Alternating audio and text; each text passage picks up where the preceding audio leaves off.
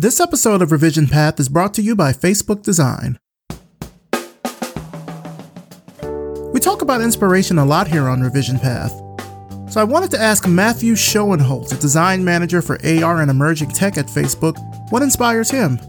I think seeing people use the products in ways that like are meaningful in their life uh, is very inspirational. I, I, think the natural world inspires me personally, um, but as a designer, I, I think that it's understanding human behavior and then realizing that we can do something to improve the lives. Like that, that's inspirational for me. Learn more at facebook.com forward slash design.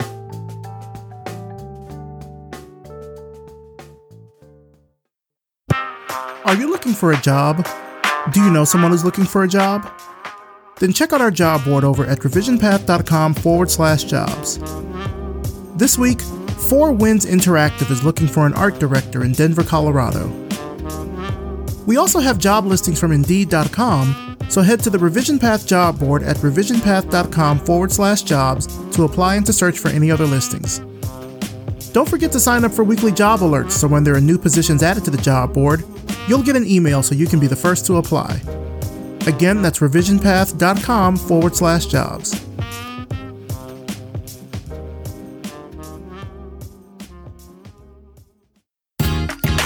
You're listening to the Revision Path Podcast, a weekly showcase of the world's black graphic designers, web designers, and web developers. Through in depth interviews, you'll learn about their work, their goals, and what inspires them as creative individuals. Here's your host, Maurice Cherry. Welcome to the Revision Path Podcast. My name is Maurice Cherry, and before we get into this week's interview, let's talk about our sponsors Glitch, Google Design, and MailChimp. Glitch is the friendly community where you'll build the web app of your dreams. Whether it's beautiful digital art, handy tools to help you do your work, or a site for your project or cause, you'll find things on Glitch that remind us the web can still be a fun, creative place full of unexpected surprises. Matter of fact, we just celebrated the 1 millionth project created on Glitch this week. So, what will you create today? Get started at glitch.com. Google Design is a cooperative effort led by designers, writers, and developers at Google. They work across teams to publish original content, produce great events, and foster creative and educational partnerships that advance design and technology. For more information on news, design resources, and their design podcasts, check them out at design.google. MailChimp is the world's leading marketing platform for small businesses. Millions of people and businesses around the world trust MailChimp to publish the right content to the right person at the right place at the right time. Build your brand, sell more stuff, find your people, and tell the world your story. Sign up for a free account today and give it a try. MailChimp. Send better email. Now for this week's interview. We're talking to Mikell Fine Iles, Design Director at Bloomberg. Let's start the show. All right, so tell us who you are and what you do. My name is Mikell Fine Iles. I'm a uh, creative director. I work at Bloomberg. It's a large company with roots in um, you know the financial space, but I work within a um, the marketing organization of Bloomberg in a what's referred to as the studio, and it's essentially it's its internal creative agency, and we work on a a range of projects related to anything and, and everything under the, the Bloomberg umbrella. But my team specifically is is focused on Bloomberg Media products and properties and promoting them and creating brand identity systems and full ad campaigns. And so it's it's a, a quite a diverse range of projects and assignments that we that we're focused on. Um, I have a graphic design background, and I'm kind of running a team of about five or so creatives of different backgrounds with um, you know art direction, copywriting, animating, and editing capabilities. What's a typical day like for you? at Bloomberg?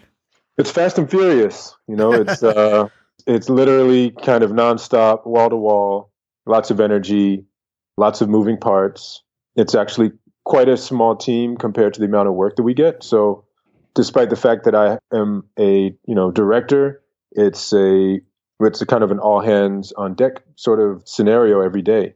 So, I may come in, answer a few emails, go to a few meetings, but a good portion of my day is still spent actually laying things out on a computer or, or sketching or you know making things. And and I really do value that and I and I enjoy that. I'm I'm glad I still have that the time to do work and not just sit in meetings all day. So it's a it's a combination of meetings actually doing some work and providing you know direction and guidance to the team you know it's it's interesting that you mentioned that about it being a small team I feel like designers have really started to take notice of some of the kind of I almost want to say wacky sort of design things that have come out of Bloomberg within the past few years, specifically on the web, like through the mm-hmm. website and everything. Mm-hmm. And I've seen it's also kind of communicated in the print edition of the magazine as well. How big is the team? Well, it's it's um, you know I think there are different organizations or different departments within Bloomberg. So there is a dedicated team that works on the magazine. They're not in my group. So they the Bloomberg Business Week team sits within another department. I'm not sure exactly how big they are, but I, I get the sense they're about the same size as my team. So it's probably about five or so people, you know, dedicated resources with with a few freelancers. And then the web team again is just kind of a different scenario as well. They have they have their own group.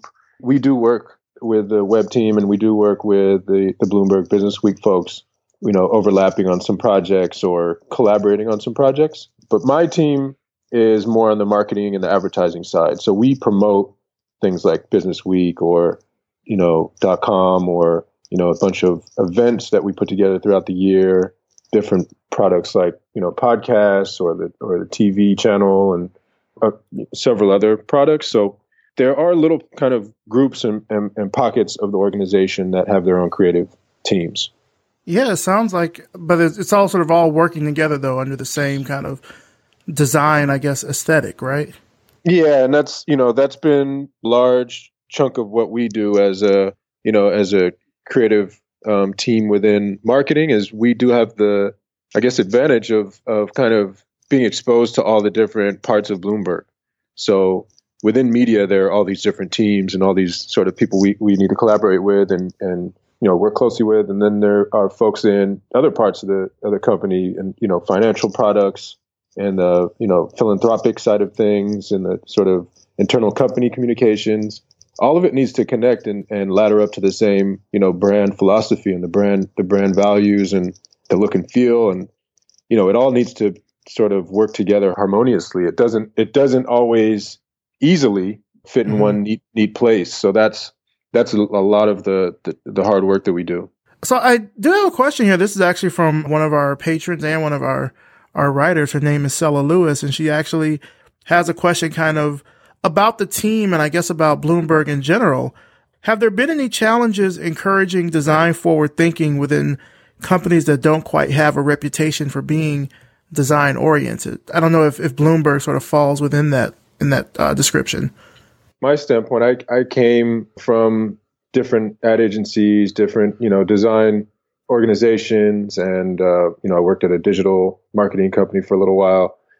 I didn't know much about Bloomberg prior to, prior to joining. I knew, I knew of Bloomberg. I knew the man. I knew that there was this massive company that existed. But beyond that, I wasn't very familiar with, with them. But the more I sort of did a little research, I do remember the, you know, the magazine covers. That was sort of one thing that always that stayed fresh in, in my mind because they were so kind of outrageous. Just like they would put like two planes humping each other on the cover to represent, you know, an airplane merger.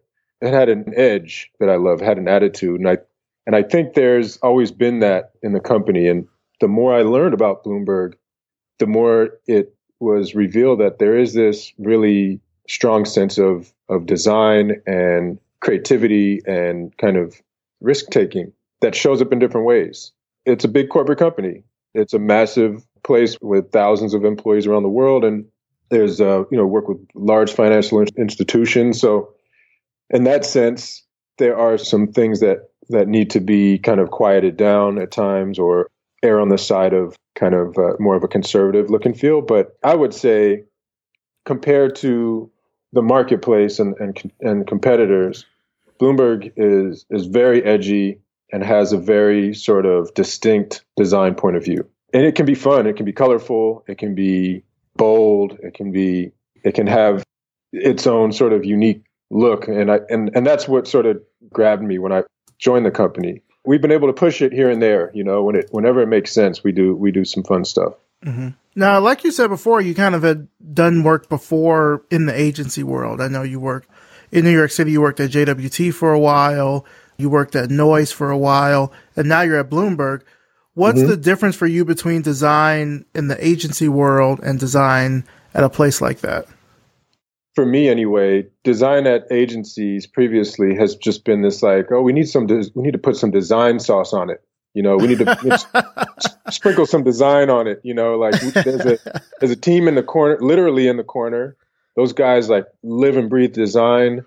Let's get them to to up the design on this thing. Mm-hmm. That was a large part of my experience at other ad agencies, for better or worse. Great, talented people, but I I never fully felt like design was ingrained in the in the company ethos or in the way projects were briefed in.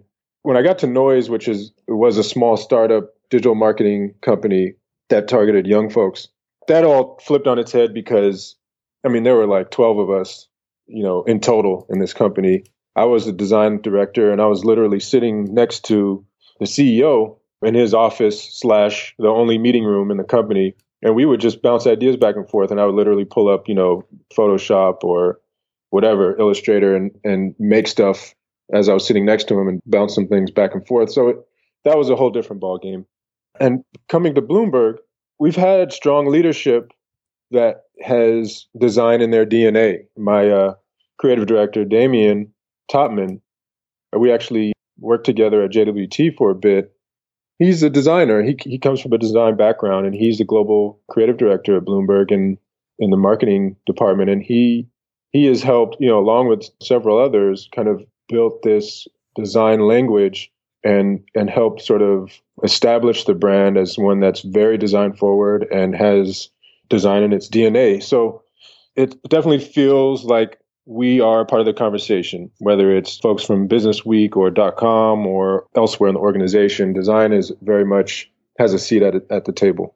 Yeah, I would think would, you know with a, a company that you know takes risks, like you said, it's a kind of a a financial slash business publication, it sort of makes sense that they would also take risks in the in the area of design. So I get that. I get that. Sure. Yeah, and you know, Mike Bloomberg himself is by nature a risk taker. You know, yeah. Uh, and he, you know, he's it's basically a, a huge startup.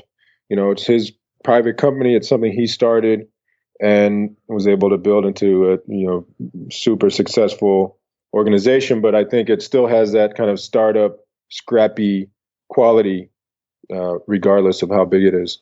What's the design community like for you in New York City? I mean, New York is one of a kind. You know, there's um, people from all over the world. Yeah, you know, some of the the top talent from anywhere in any discipline, all here. There's always some sort of event going on. I recently, um, last month, went to something that AIGA put on about um, VR and AR and how that's kind of gaining some momentum as it relates to the world of design and creative industry.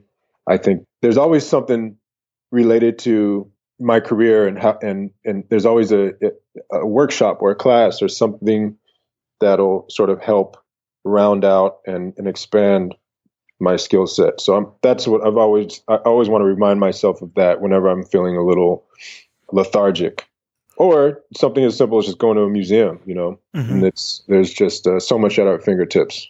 When it comes to like your general like design sensibilities who are some of your influences?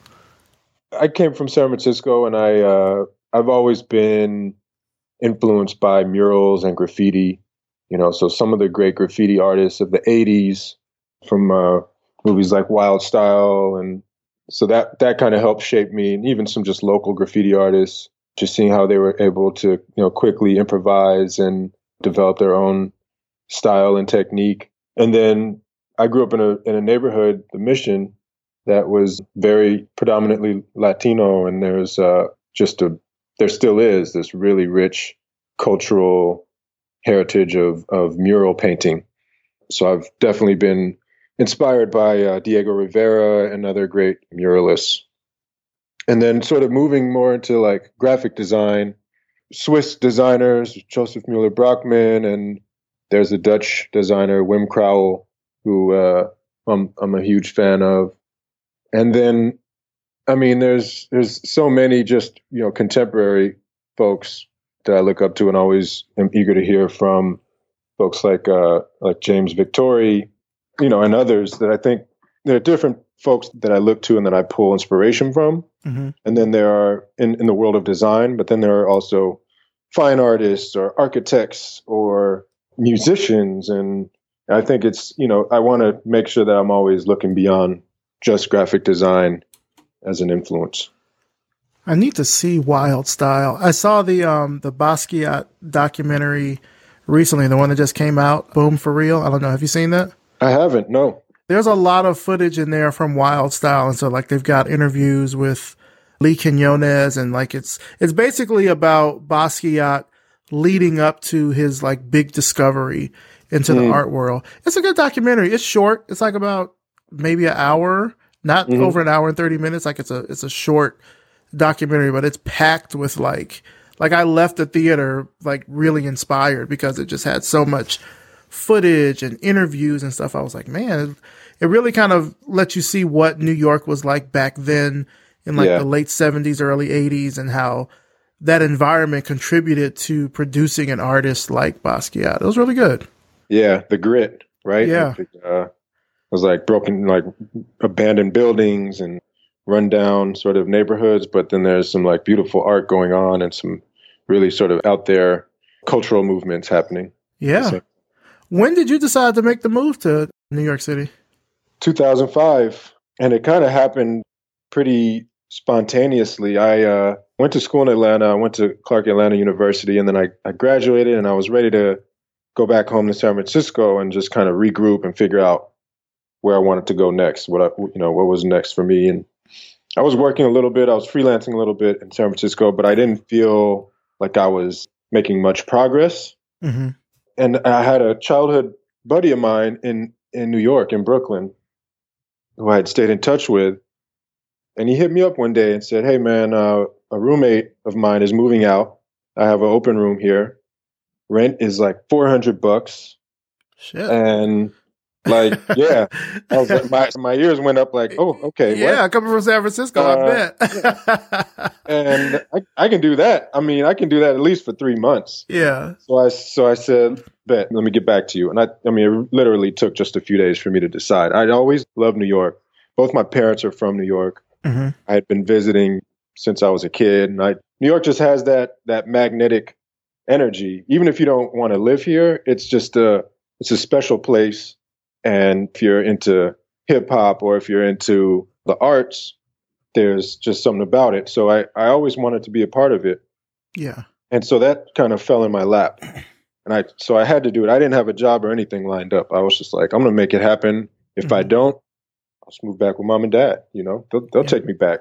So no, but knowing that that wasn't really an option. I mean, it was, but I didn't want that to be the mm-hmm. option. So I um so I moved out, and it was like, I mean, it was in like February with oh man, massive blizzard. The, the week, literally the week after I moved.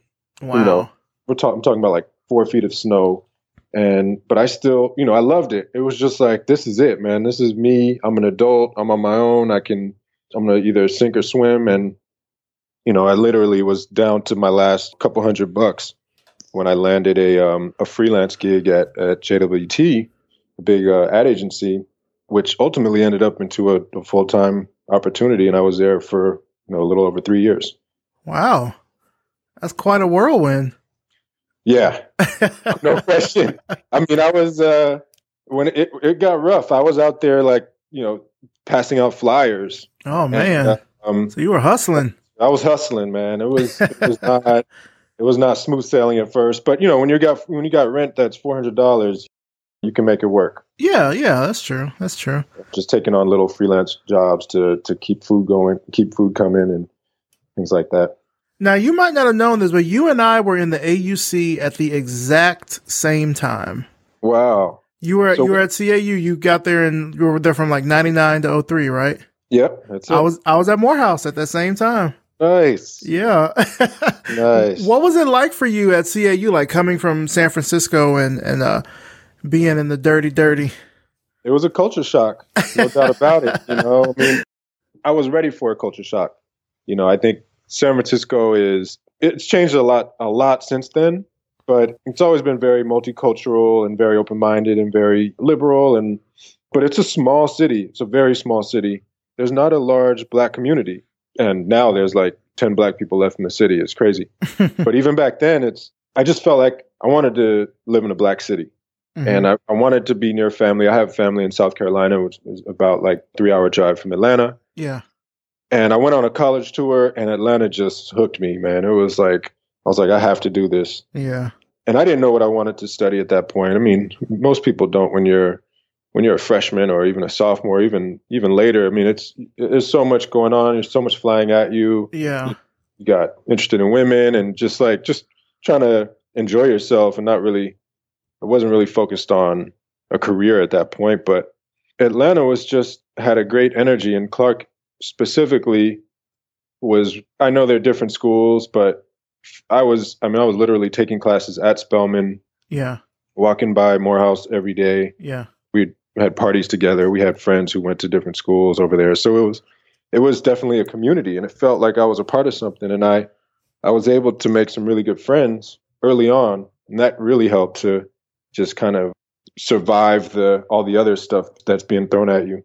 And yeah. I had made some good friends who were actually from the Bay Area, and that that helped kind of just keep that like home sense of home nearby, mm-hmm. you know. So, yeah, I don't know if people realize like that freshman year. I mean, specifically the freshman year that that we were there, like '99 going into 2000, there was just there was a certain energy in Atlanta that I mean, I, I mean, I still live here, but there was a certain energy there, and I don't know if it was because I was just new to the city but mm. that has been hard to recreate. It was like post Olympics, mm-hmm. like post Freaknik, right at the turn of the century. There was just this certain like electricity yeah. about Atlanta. And like you said, the schools are, all, I mean, they're interconnected by the strip. So right. like you go out on the strip, it's folks from Clark, folks from Spelman. Like I took, I took classes at Spelman during the summer leading up to me going to Morehouse. And I think I took like two or three classes at Clark, like bio or something like that. So even yeah. though the schools are pretty distinct and separate, I mean, Morehouse is all men, Spelman's all women, Clark is co-ed. You could take classes at each other's, you know, schools yeah. and then just kind of like interact. It was just like one big, you know, one big community, like you said. Yeah. Yeah. And I also like, as we're talking about it, I just remember, you know, I'm not, it's probably same for you. Everyone in my circle just had a, like a hustle mentality. Yeah. Like yeah. everyone was like, regardless of how young we were and how, you know, green we were, it was still felt like people were ready to to make moves, you know, yeah. in their respective like career paths or whatever. And I, I just um, we really fed off each other. People wanted to, of course, enjoy their time there, but also like get this thing going, right? Yeah. Like build connections, get internships, meet people, learn what they could, and, and soak in as much as they could. And I think that was really healthy. And now that the more we're talking about it, I, it's important to to remember that. Yeah, I think it helped that like it was also like in the city.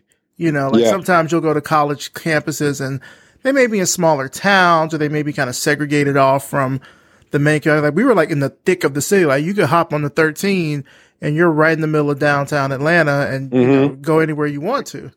Yep. I know. And it, at one point, it was uh, a buddy of mine and we had our own um, barber shop kind of run out of, run out of the dorm rooms. We had it on lock. Like you know, we all both kind of had our own style, but we basically went in together and we promoted each other, and and then we kind of carried that through to when we moved off campus, and yeah, uh, it just felt like we had this like sort of entrepreneurial kind of vibe, and it, we were connected to the city, and it was like you know we were building connections through that. No, it was it was an awesome time. Yeah, that was I mean, you can't recreate that feeling of like Mm-mm. being out on the strip that late, getting wings at Steagles, chilling. Oh man, oh man, don't get me started. about Steagles. Busy Bee. yeah. you were in the design program at Clark. I didn't even know that Clark had a design program at that time. I had yeah. no idea that existed. What was it like? It was great, and I want to back up a little because I think for me, I'll always remember my time at, at Clark, and I think there was this pivotal moment when I was a freshman, and I I'm young, I'm a freshman, I'm trying to figure out what I'm doing. I knew I was interested in making visuals somehow, some way, right? I, I had always been a always been drawing and been interested in in making some making images, and I knew that Clark had a strong media department. You know, Mhm. Spike Lee went there. Other very prominent, well-known folks in in media have passed through Clark, and I went to the media department. And at this point, you know, I'm really interested in like being Hype Williams, you know, the director who, who made Belly and other, you know, Yeah. music videos. I was like, yo, I, I could be this dude, man. I, you know, I can make some music videos. I got ideas. And I can't remember his name for the life of me, but I think he was one of the directors of the media department. I sat down with him. We had a, like a good 20 minute conversation. He just let me talk, right? And he was just listening and just hearing me out, let me, you know, ramble on about what I wanted to do, why I wanted to be a music video director. At the end, he says, you know, listen, Mikell, you're welcome to stay in this department. We love to have you.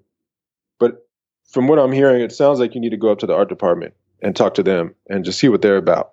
You might be interested in working out of the art department. So I did that. I was like, all right, I mean, we'll see. Mhm. I was a little skeptical. I didn't know what the art department. I was kind of like you. I didn't know they had an art department, and if they did, I mean, what was it like? Two people? Like, what's happening? And so the art department was up on the hill, past Morehouse and Spelman, up towards up towards the freeway. oh yeah, it was in that church. little church. Yeah, it was in yeah, the church, Park Park, Street. Yeah. Park Street Church. I was like, what is this random church? How is it? how is that the art department? Why is it? You know. So I'm I'm skeptical at this point. yeah. I go in there and I just fell in love, man. I mean, people were making things. They were working on posters. They were making lithograph prints. They were carving things. They were using computers. At this point, like I wasn't proficient in any Adobe Creative Suite program whatsoever. I'd opened Photoshop once or twice. And I was like fascinated. I was mind blown and I stuck. So there was an art department, fine artists. There was a very small design group not i mean literally like four of us three of us graduated but we had some really great teachers underrated teachers and there's a you know a lot that that happened beyond that point Wow. I gotta look into that. I mean, certainly as like I'm trying to do an upcoming HBCU month. We try to do it like every year. Sometimes we're we're successful, sometimes we're not. But I hadn't even looked at seeing like what it's like at Clark. I know Morehouse sorta had an art department, but not really. Mm-hmm. We had like an art teacher, but I mean, I think we mostly knew that Spelman had like a really good art program they had the museum on campus. But I didn't know that Clark had a design program like that. That's dope. it was and it and we actually did have uh, quite a few classes at Spelman. i guess Mhm. they you know we just kind of overlapped and I'm, and I'm glad they did because some of my favorite classes were at Spelman with um, sculpture class or a, uh, a life drawing class with uh, with actually with larry walker who's uh, kara walker's dad i think dan may have talked about him Oh wow. Uh, he was incredible. You know, just kind of learning forms and, and lighting and shading and, and all the details. And, you know, I think his his class, you know, really stands out to me. It's just kind of a different way of kind of looking at everyday figures and reinterpreting them and finding your own voice. So yeah, Spelman was great. And I'm just yeah, it was a really strong artistic community at the uh, the AUC. Oh yeah, absolutely. I mean, even if it wasn't just like formal art programs and stuff, it felt like people were always doing something artistic, music, rapping, etc. That's where I first heard about Janelle Monáe actually was like on the strip one day Right. and she was performing. You remember there there used to be this little bookstore. It was like in this pink building, like a small like was almost like a house or something, but it was like a little Yeah. shop. And they would Yeah. sell like books and like incense and stuff and they had a little like patio, like a little wooden That's right. patio off to the side. And she was performing out there one day and she was uh, selling CDs, like just burned CDs of her Mhm. first CD, The Audition. That's how I first heard about it. That's her. crazy. That's Yeah. crazy. That that's great. You remember that because I, I I just recently read that Janelle Monáe was uh, was going to. Did she go to Clark? I don't know where she went Spelman. actually. She was down there anyway. She was down there like the same time we were, and I Yeah, I was like, man, I wish I had like paid attention more. and yeah. Some just, some uh, people from her crew we went to Morehouse together. I know specifically um, George 2.0, who's in her, is like, I think he's like one of her, I don't want to say hype men. I'm probably getting the title wrong, but him and I were like in the same class, ran together in the same circles like a lot. Mhm. So yeah, Yeah. man, that was a, that was a crazy time back then. Wow. Yeah, lots of Wow. yeah, lots of talented folks coming through there. I mean, it's it's great. That's a, that's a special experience. So I have a question for you. So we both are designers. We both went to HBCUs. What do you think about what HBCUs are doing now, if anything, to like prepare the next generation of designers? I mean, I actually don't know. I'm. I wish I had a better connection to what HBCUs are doing now, but I I do know that there are some great, talented young folks coming up. They're more expressive, that are more sort of that have tapped into their voice and and have fewer like filters, right? It don't fit into a box Yeah. you know and and i think that's important i think there's like this sort of combination of understanding digital and and social and you know also knowing how to tell a story how to communicate a message i think those are all important like qualities of of creativity that don't necessarily need to be confined to one ti- one title right? You don't necessarily have to be a graphic designer anymore. You can be a creator you know, you can be a creative technologist or an illustrator or get into sort of, you know, VR and AR or other things. And I think there's so many possibilities that hopefully HBCUs are um, tapping into what's happening next, right? And arming folks with code and different skill sets so that it's it's um,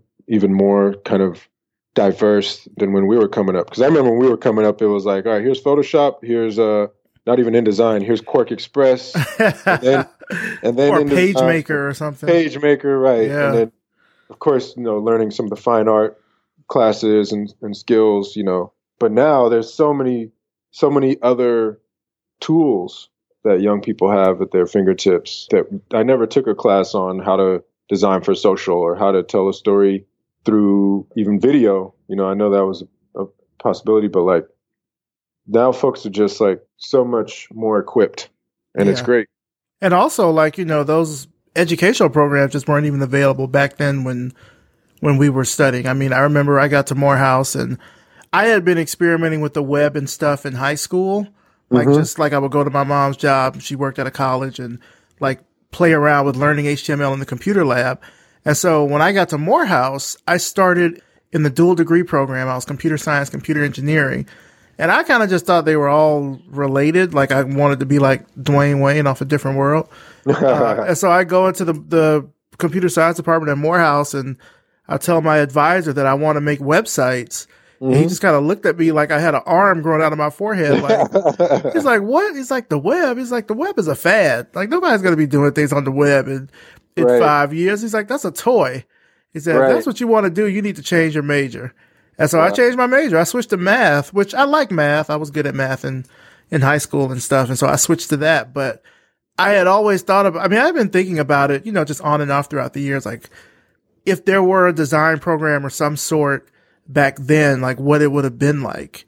You know, mm-hmm. I mean, at Morehouse, they just didn't have it. And now Right. there's so much stuff on the web. You can be self taught. There's Yeah. boot camps. There's places like General Assembly, et cetera, mm-hmm. where mm-hmm. I feel like now if you're starting out as a designer, there's so many choices that Right. you have. Like we just didn't have that like 20 years ago. That's why it's wild to think how much it has changed in just such a short amount of time.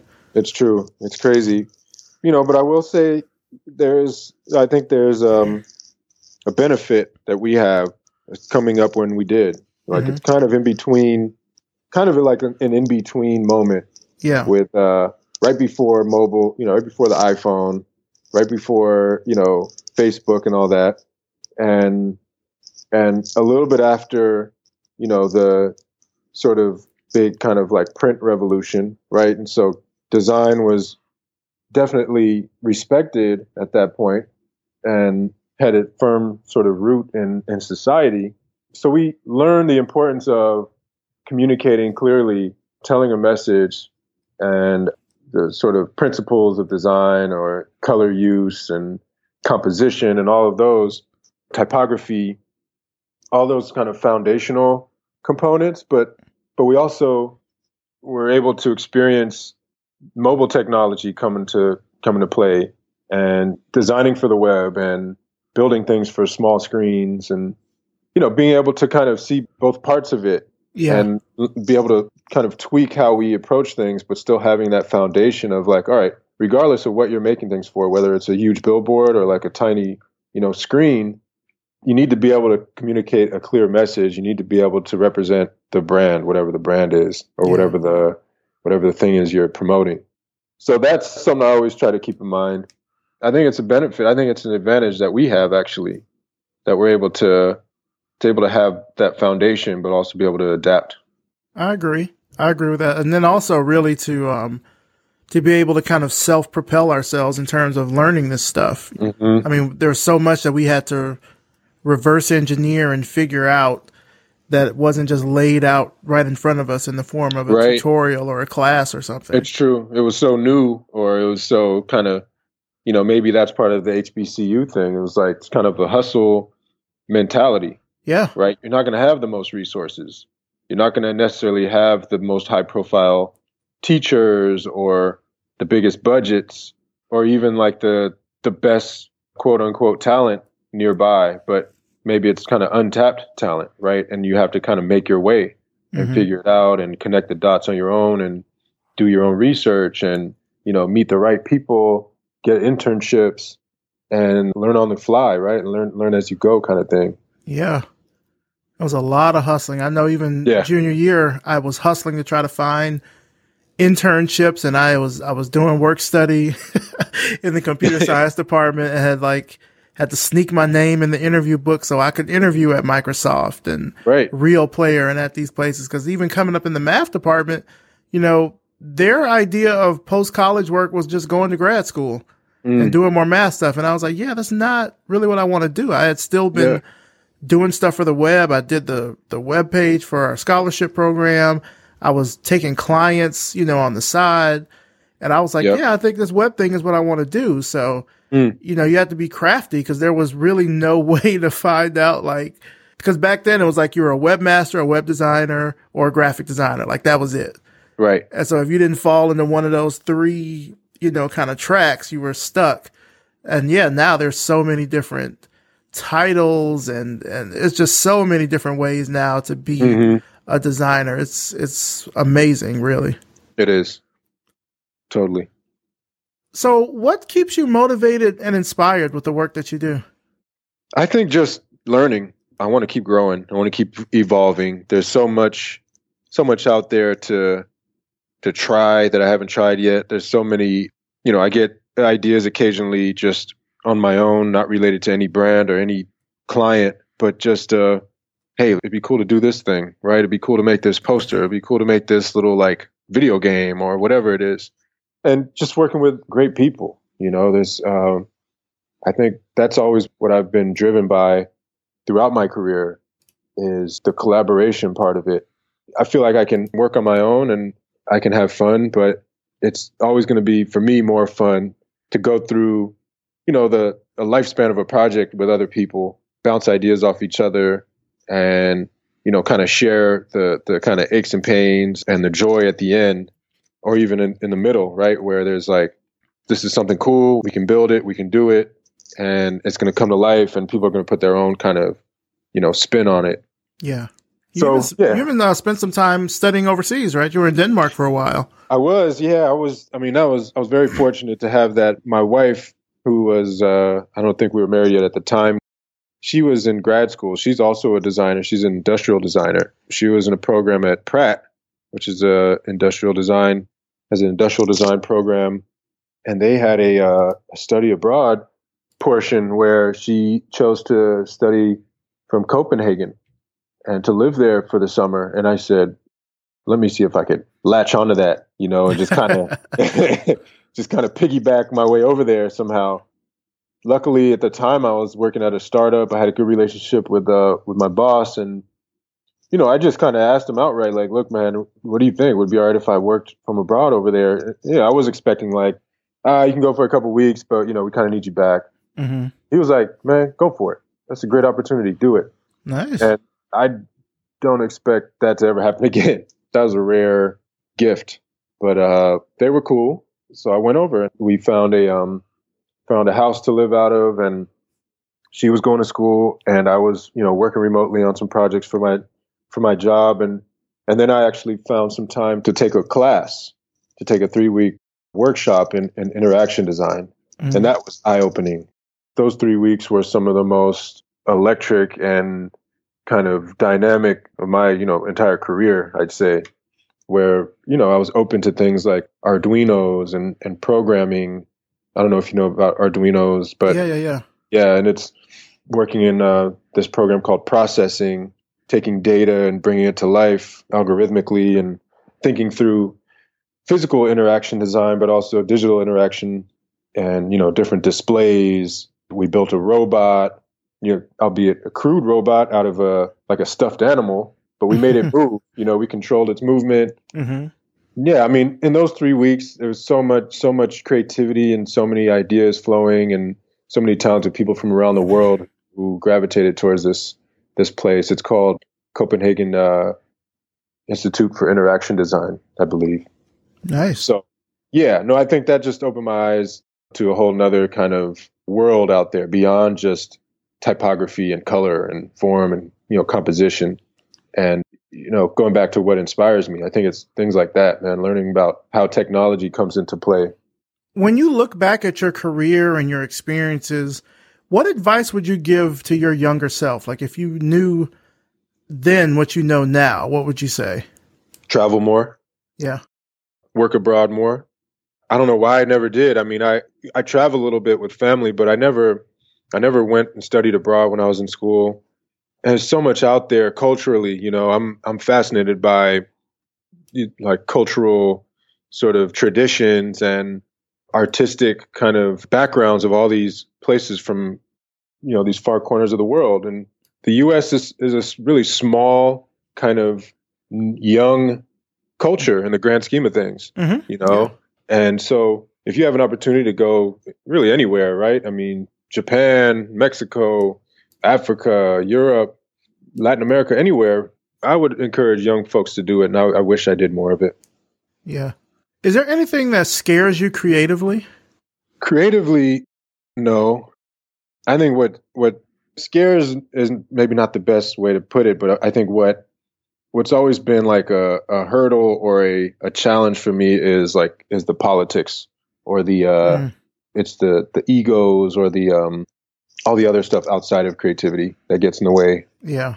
And I think that's always going to be a thing, you know, when you're especially working in a a large organization or in a corporate company or an ad agency, there are egos, there are other people you, you, you need to work with and you need to figure out how to work with them. And so it's figuring out how to build the right relationships. So it doesn't scare me, but it's just something that, you know, requires a different part of your brain. Yeah. You know, if it was just about creativity, I think it, it'd be one thing, but it's especially as as a director, you know, as you kind of rise through the the ranks, so to speak, more and more it's about relationships or strategy and working with people and, and getting them to kind of agree to your approach. The design part is to me is is a little bit of the the easier part.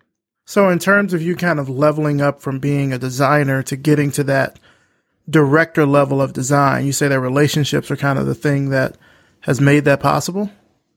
Yeah, big time. I mean, I'd say basically every job I've gotten is, for the most part, through a contact that I met somewhere else. Mm-hmm. Whether it's like a previous job that I had or a back to an internship that I had when I was in school. It's relationships. I mean, you hear that over and over, but it, for me anyway, it was so it was so true. It's it's like you know, I started out as a graphic designer, kind of became an art director, and then you know, folks I worked with just either liked my work or you know liked working with me or or both and saw potential and were willing to kind of take a chance on on me stepping up. And you know I've been able to to show them that I could. And that just kind of builds more relationships right? You know if you're a hard worker right? Going back to that hustle mentality a lot of it is I feel like creativity is just a, a part of it to be honest. I mean I think a lot of it is really work ethic being smart, being able to work with people, being able to sort of think strategically, connect the dots, being able to, to listen to your coworkers and the people you, you know you work with and, and your clients. And being able to communicate those are to me just as important as the actual putting the pen to paper part of it. That's very true especially i think the communication part being able to really sort of accurately articulate your concepts or your thoughts or things like that. I tell that to designers a lot especially ones that write to the show. Right. and want to know how they can like get to that next level yeah. Uh, and I tell them they need to, you know, be doing more communicating, more writing, or anything that just gets your thoughts out there in a way so people know that you're more than just like a set of hands that can like make shit in Photoshop, you know. Exactly. Especially now, I mean with all these programs, all these tools, there's so many image makers out there yeah, yeah. that can make a picture. Anyone can make something look good. But what are you trying to say? What do you want people to feel? And that's not always easy to pull off. You know, you might it's hard to get something out of your head sometimes and I think you that's a real art form in its own right. Mm-hmm. You've mentioned your wife, you've mentioned your family just kind of briefly. What are the best things that you owe your parents? Mm. Well, my parents are neither of them came from a traditional art background or design background. My dad's a, been a cab driver for like 30 years, I guess. Mm-hmm. My and my um my mom is a teacher. She just retired. Congratulations, mama they've had creative spirit, you know, creative energy throughout my upbringing and much earlier than that. You know, my dad played music on and off and is and is a big sort of music enthusiast.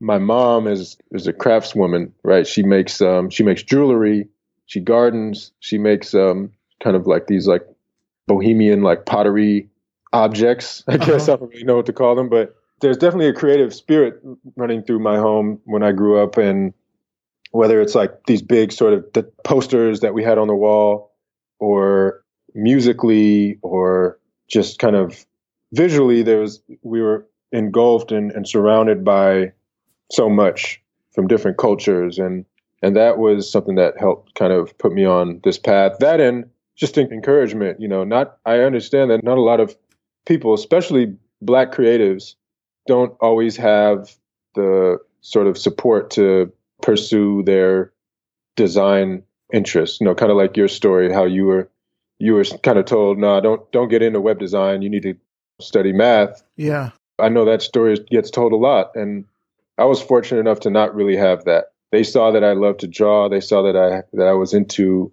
making visuals, and I and they were very encouraging. Where do you see yourself in the next five years? What kind of work would you like to be doing? Oh man, I don't know. Um, I have been giving this some thought, and I wish I had a better plan. I think ultimately, though, it's more of kind of what I talked about when I was in Denmark. You know, it's like pushing the the boundaries of what my definition of design is.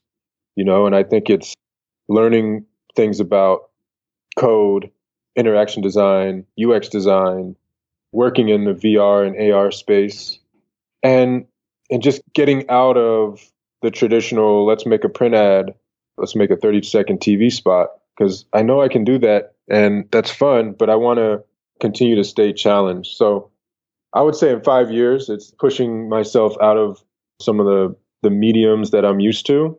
I also think it's continuing to travel more maybe potentially trying to you know work abroad for a little bit and i always like kind of flirt with the idea of starting my own thing I don't know if that's a five year thing, but at some point down the line, having my own studio or my own kind of organization, like small shop where we're we're able to experiment. Yeah, I mean, I think for every designer, it kind of helps to just have your own thing that's separate from being beholden by clients or by your job or something, something where you can just really kind of pour yourself into.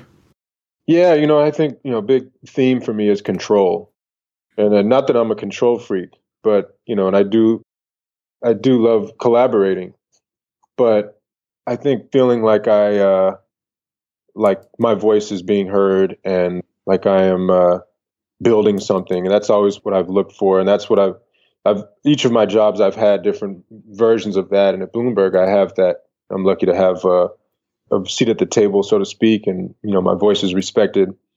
but I want just want to make sure that I'm continuing to have take control over the trajectory of where things are going in my career. What sort of messages do I want to put out in the world? What sort of ideas do I want to share with people? So that's just something I'm conscious of. Well, just to kind of wrap things up here, where can our audience find out more about you and about your work online? So you can find me at MikellFineIles.com. It's M I K E L L F I N E I L E S dot com. That's my uh, my website. It has a snapshot of my projects. And also uh, check me out on LinkedIn. Those are probably the two best spots Okay. for getting a sense of my work. All right, sounds good. Well, Mikell Fine Iles, I want to thank you so much for coming on the show. I really like a lot of what you said about just kind of your story of getting from a place of trying to figure out what your next step was going to be to now really making it as a designer in New York City, as design director, I should say. I like kind of how you spelled out those differences between agency life and sort of corporate life, I guess, with Bloomberg. It mm-hmm. can kind of be a, a bit of a tricky thing, I think, for designers to realize how their skills can play across sort of different disciplines like that. And also it's just good to meet another designer that went, you know, to the AUC, especially like right around the time I was there that can appreciate the culture Yeah, what that was like. and Stiegels. yeah, yeah. so yeah, thank you again Yeah. so much for coming on the show. I appreciate it. Thanks, Maurice. Thanks for having me. It's, it's great. I love what you're doing, and keep it up, man. Thoughts of love are in And that's it for this week. Big thanks to Mikell Fine Iles and thanks to you for listening. You can find out more about Mikell and his work through the links in the show notes at revisionpath.com. Also, thanks as always to our sponsors Facebook Design, Glitch, Google Design, and MailChimp. With a community of over 2 billion people, the design team at Facebook works on a diverse range of problems. Everything Facebook designs is done at scale, so research, content strategy, data, and lots of other factors are a huge part of how they work. Sound interesting? Then learn more about Facebook design and what they do at facebook.com forward slash design. Glitch is the friendly community where you'll build the web app of your dreams. Now, if you've seen Glitch, you might think it looks like a toy, but let me tell you, it's not. It runs on the exact same infrastructure and engine that the best developers in the world use to run their apps. And it's all built around a friendly community of coders, designers, developers, artists, activists, and educators. People just like you. Get started on making something awesome today at glitch.com. Google Design is a cooperative effort led by designers, writers, and developers at Google. They work across teams to publish original content, produce great events, and foster creative and educational partnerships that advance design and technology. For more information on news, design resources, and their design podcasts, check them out at design.google. MailChimp is the world's largest marketing automation platform. They support millions of customers from small e commerce shops to big online retailers, and they support the creative community as well. MailChimp really gives you the marketing tools to be yourself on a bigger stage. Visit MailChimp.com and sign up for a free account today. MailChimp. Send better email. This episode was edited by RJ Basilio and produced by me, Maurice Cherry. Our intro voiceover is by Music Man Dre with intro and outro music by Yellow Speaker. If you liked this episode, then please leave us a rating and a review on Apple Podcasts. It only takes a minute or two. It helps more people learn about the show, not just here in the US, but internationally as well. It even helps the show by bumping us up in the rankings in general for Design Podcast, and I'll even read your review right here on the show.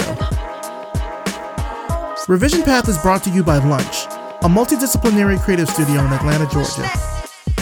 Now, if you're listening to this and you want to hear next week's episode early, then you should become our patron over at Patreon.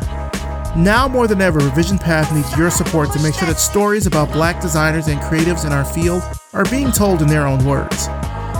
So if you support us, if you support our mission, if you support our journalism, then just go to patreon.com forward slash revision path and pledge today. For just $5 a month, you can get access to behind the scenes information about the show, upcoming interviews and articles, and so much more. Thanks so much for listening, and we'll see you next time.